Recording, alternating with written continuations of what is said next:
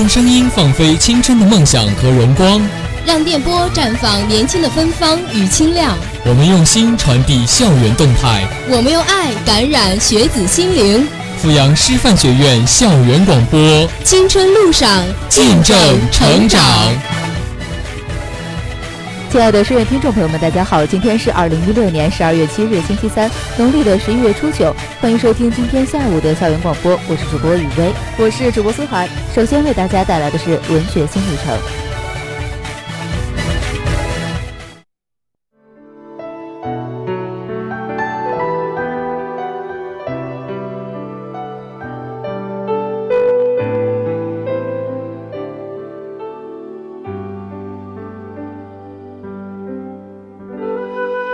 笔尖上流淌出心情，在心情里阅读人生，在人生中感受幸福，在幸福时谛听文学，幸福的时候漫步文学路，看夕阳西下，呈现亮丽的文学风景线。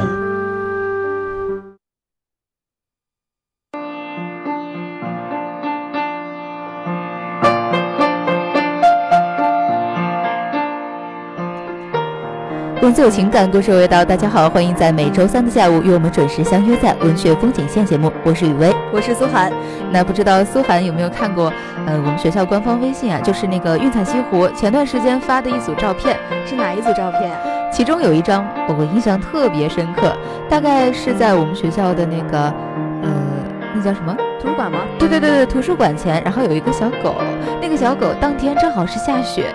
然后那个雪花正好就飘在了小狗的鼻子上，是吗？对，特别可爱。看来你看过那个图片啊？对我印象还真的挺深刻，就觉得特别可爱。然后，呃，雨薇发现呢，好像很多流浪狗都喜欢在我们学校图书馆前面待着，然后好多流浪猫都喜欢在主楼晒太阳。哎，没错，是的。哎，我想因为是，呃，图书馆离那个食堂比较近。对对，而且那个呃，主楼就是离美食广场比较近。果然，这些小猫小狗都还是吃货。对，然后让我发现就是，呃，就是好像是升公院的同学们是在学校里面，嗯，可能是担心冬冬天太寒冷了，所以就是给这些流浪猫、流浪狗建了小房子。你有看到吗？呃，好像是有注意到过。那其实，在我们学校。还有一件特别好玩的事情，就是我一个朋友啊，他在我们学校 D 楼自习室里面，呃，看书的时候不小心睡着了，然后他醒来的时候，你猜发生什么事情？是不是有一只猫在他腿上？真的，他是真的是睡着了之后，发现那只猫醒来之后。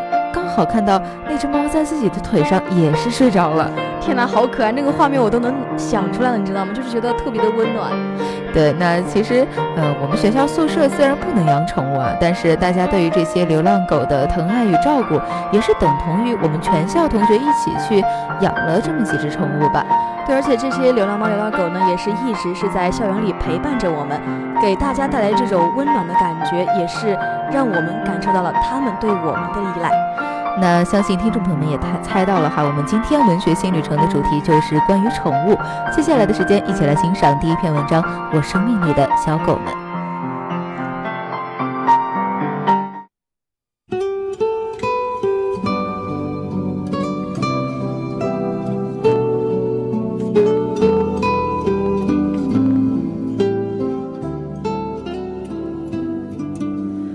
我想和你说一说我生命里的小狗们。从小到大，我养狗也养猫，猫的数量可能还多一些，但是若干年后想起，却常常是狗的影子在脑海里闪回。这与偏爱无关，而是因为狗好像总是更容易卷入人类的生活变动。今年的二月份，我开始养一只雄性的小土狗，名叫豆包。它的到来是一个意外事件。当时我已经知道自己即将出国一年，不适宜养狗，但当别人以半遗弃的方式将它送到我手中时，我实在是无法拒绝。当时豆包的模样不算可爱，掀开包它的白布布角，露出一颗棕黑色小头，没盒似的，两只亮晶晶的小眼睛，大胆地望着我，不晓得害怕，大概是因为笨吧。差不多十五岁后呢，有十年我没有接触过狗。遇到豆包，我揉它厚软的胎毛，闻到它身上淡淡的小动物的臭气，有种久违的触动。虽然这种触动没有深意，但已足够让它从此与我建立一种联系。从此，虽然它是一窝小狗中流落最远的，命运却最先安定下来。豆包自己大约永远也不明白这当中有什么机缘。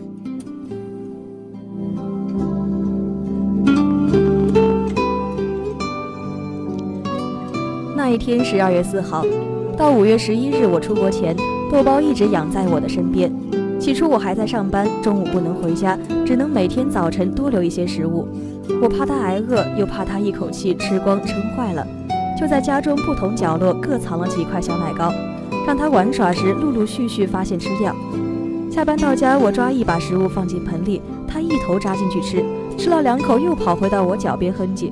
我摸一摸它，它便跑回去吃，没两口又跑回来。后来我终于明白了它的意思，就蹲在食盆边。他一边吃，我一边摸着他的背，好让他感到完整的满足。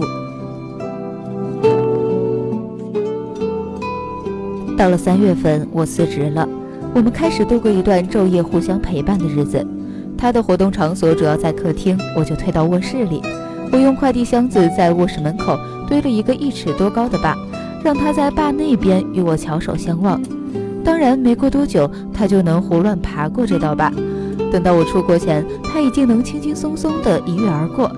每天他都不一样，他是浓缩式的飞快成长着，只有没心没肺的小傻子才可以长得这么快。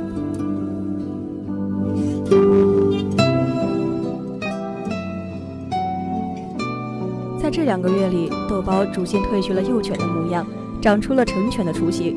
它的毛色变淡变黄，后长顺滑，骨架也舒展开来，好看了许多。不过，即便它一直像刚来时那么丑，我也不在乎。它不知来历，血缘混乱，智商不高，这些我都注意不到。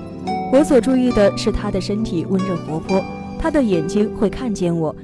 一个生命被另一个生命认真的看见，还能得到对方的爱，这本身已经是日常生活里的一件奇迹。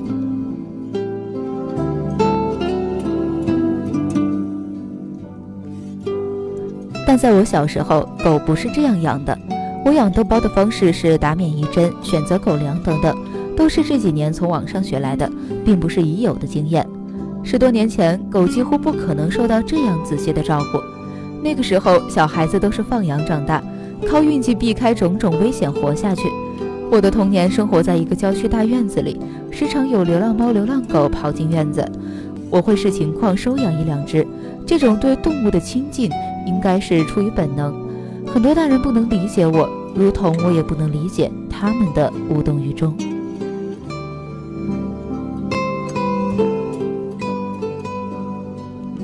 十五岁那年，我在读初三，养的最后一只狗是一只黑色的大狗，特别矮壮，头颅硕大，骨骼粗短，堪比一只熊。当时院子里许多人已经搬到市区居住，院子变得空落安静。某一天，它流浪到院子里，无声无息地待了下来。当时院子里暂居的流浪狗不止它一个，我也不记得它是怎么来的，就与它熟悉起来。它有时跟在我身后走走，有时在我家门口趴着，显示出一种归属关系。但我们并没有什么多余的食物可以固定喂它，也没有给它做窝。它有着一只大型流浪动物的疏离与良好的自理能力。从不索取，从不期盼。或许是知道自己的体型已经足够震慑人和其他狗，它非常沉默。我极少听到它的叫声。最后，它还是默默地离开了那个院子。我过了一段日子，才意识到它已经不在了。我很遗憾自己没有能照顾好它，就这样让它从我的生命中溜走。给予的关心和爱太少，可能连那条黑色的大狗也意识到了，我是个极其不负责任的主人。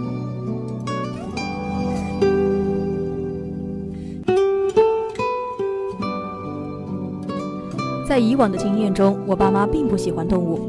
没有想到的是，他们却很喜欢豆包。妈妈甚至会说：“我到你这儿来，不是想你，是想豆包了。”然后把豆包抱起来亲他的额头。这在我小时候是根本不可能的。当时他嫌狗脏，嫌狗吵。我问妈妈：“何以有这样的转变？”她感叹道：“那时生活多难，哪有心思疼狗？现在郊区那段最拮据的年月已经过去，爸妈终于可以从养狗中得到乐趣。出国前，我把豆包送到了爸妈的身边。他们十分疼爱豆包，每天都遛狗，早中晚各一次。夏天热，出门后空调也不关，就让豆包凉爽。人可以错过饭点，但绝对不能让豆包挨饿。我妈不定时买，我妈不定时发豆包的视频和照片，让我可以抱着手机一遍一遍的看。我确实很想念豆包，虽然他在我出国一个月后就渐渐忘记了我。内心牵挂一只小狗的感觉，其实是很甜蜜的。也只有当人真的有余力，给予小狗足够的保护后，才可以放心享受这种甜蜜。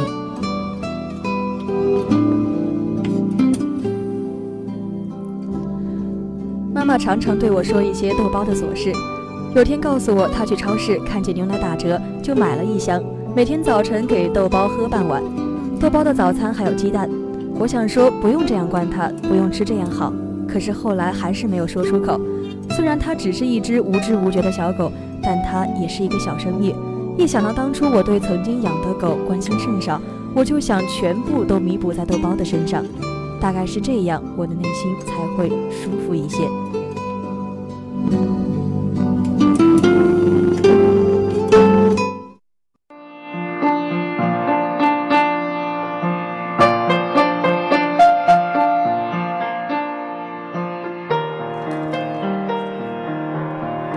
好的，欢迎回来，文学风景线带给你不一样的文学精彩。那不知道雨薇有没有养过什么宠物呢？呃，这样仔细一想，我好像确实没有养过。听起来苏涵好像养过很多的样子。嗯，我确实是养过很多。我养过什么？呃，小兔子呀，小乌龟啊，还有小仓鼠，好多啊！哎，那你最喜欢哪一个呀？小仓鼠。为什么呢？老鼠哎，它真的特别可爱，而且它捏在那个手里的时候是特别软萌的那一种。是吗？因为你是喵吧，所以喜欢老鼠。哦，是的呢。突然想起来，那个红灿姐，她也是养了一个老鼠，对，名字叫阿花。她的朋友们也是跟我一样，刚听说她养了一只老鼠的时候，都是一脸嫌弃，哦，老鼠哎。但是后来见到阿花那个可爱的样子，都是变成了星星眼，是吧？对，超级可爱，就在那里逗她啊，阿花花好可爱。那你知道我们站里也是有战鼠的，知道吗？不知道，我只知道我们站里面有站喵。哎，你这样的话是没有办法跟我好好聊天，很容易失去你。是的，是那个战鼠是怎么一回事儿？就是当时是他一个黑影从小黑屋里窜了出来，然后就是吓了吓了大家一跳，你知道吗？然后他们就喊着：“哎，苏涵，苏涵，你去抓呀！你为什么还在这里呢？去抓呀！那是老鼠哎，你不去抓吗？对啊，喵喵不应该抓老鼠吗？”难道狗不应该抓老鼠吗？最后，周五主播乔杉，那可是我们的战狗。那其实说到宠物啊，都有很多提不完的有趣的事儿，还有一些美好的回忆。感觉，嗯，宠物确实能够带给我们很多的欢乐，而且就是你跟每一个宠物相处的那段时间，都会成为你和它的独家记忆。那感觉养了宠物之后呢，好像它们自己，呃，真的好像它们跟自己的家人一样，每天都在陪伴着自己。对，那让苏涵想到之前看到了一个微博短视频，说的就是宠物眼里的一天，就是那种以宠物的视角来描述它的一天，它的真的，它的眼里只有主人一个人，没有别的东西。就呃，是不是我们身边可能会有各种各样的朋友啊？然后我们可以到处去玩，但是对于宠物来说呢，它的眼里面就只有它的主人。对，而且它们的寿命都是非常的短，可能对于我们来说，它只是我们生命的一个片段，但是对于它们来说，我们就是它们的全部。那雨薇觉得呢？可能在养宠物之前，我们大家一定要考虑清楚了，自己是否能够对这个生命负起责任来。突然觉得有一丝丝伤感，其实还好吧，宠物毕竟是那么可爱的东西。那好的，接下来的时间一起来欣赏今天的第二篇文章，《宝贝宠物们》。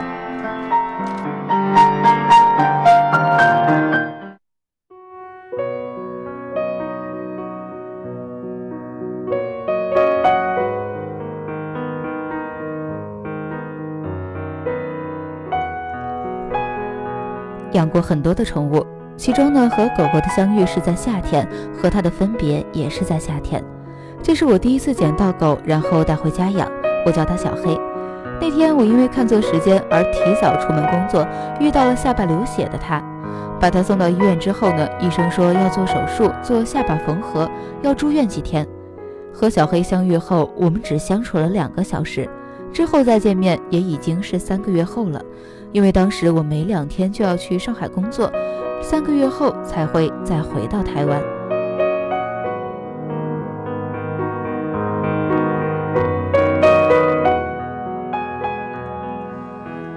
这只长相有点难相处，看起来又凶巴巴的小型犬，在我回来后，看到我没有不熟的心情，反而热情地欢迎我，心思很细腻。它是传说中的护卫犬。就是那种，如果认定了你是它的主人，就会不顾一切地保护你的安全。记得有一次，别人不小心撞到我，我摔倒在地上，小黑看到后就马上飞扑到那人身上，又气又叫的，整个要替我出气的样子，让我印象很深刻。这是小黑和别的狗狗很不一样的地方，忠心的护卫犬。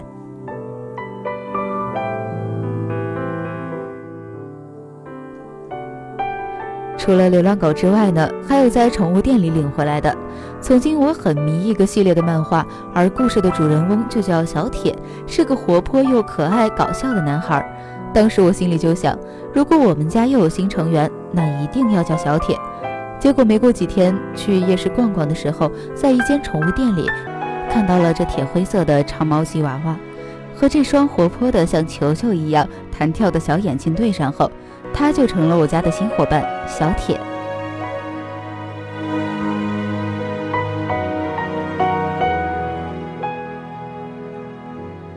这只我称呼为英国娇滴滴小公主，去哪里都是万人迷，有张迷人的脸蛋，看过小铁的人都会惊呼连连。因为小铁美丽的程度应该是长毛吉娃娃界的第一名了呢。很多人都说我和小铁的性格很像，脾气倔强。也许就是这原因，所以我们很亲，也很有默契。我们就像连体婴，密不可分。走到哪里，我都会带着小铁，小铁也会跟着我到处工作。他还曾经出现在很多杂志上，朋友都开玩笑说他也是明星狗。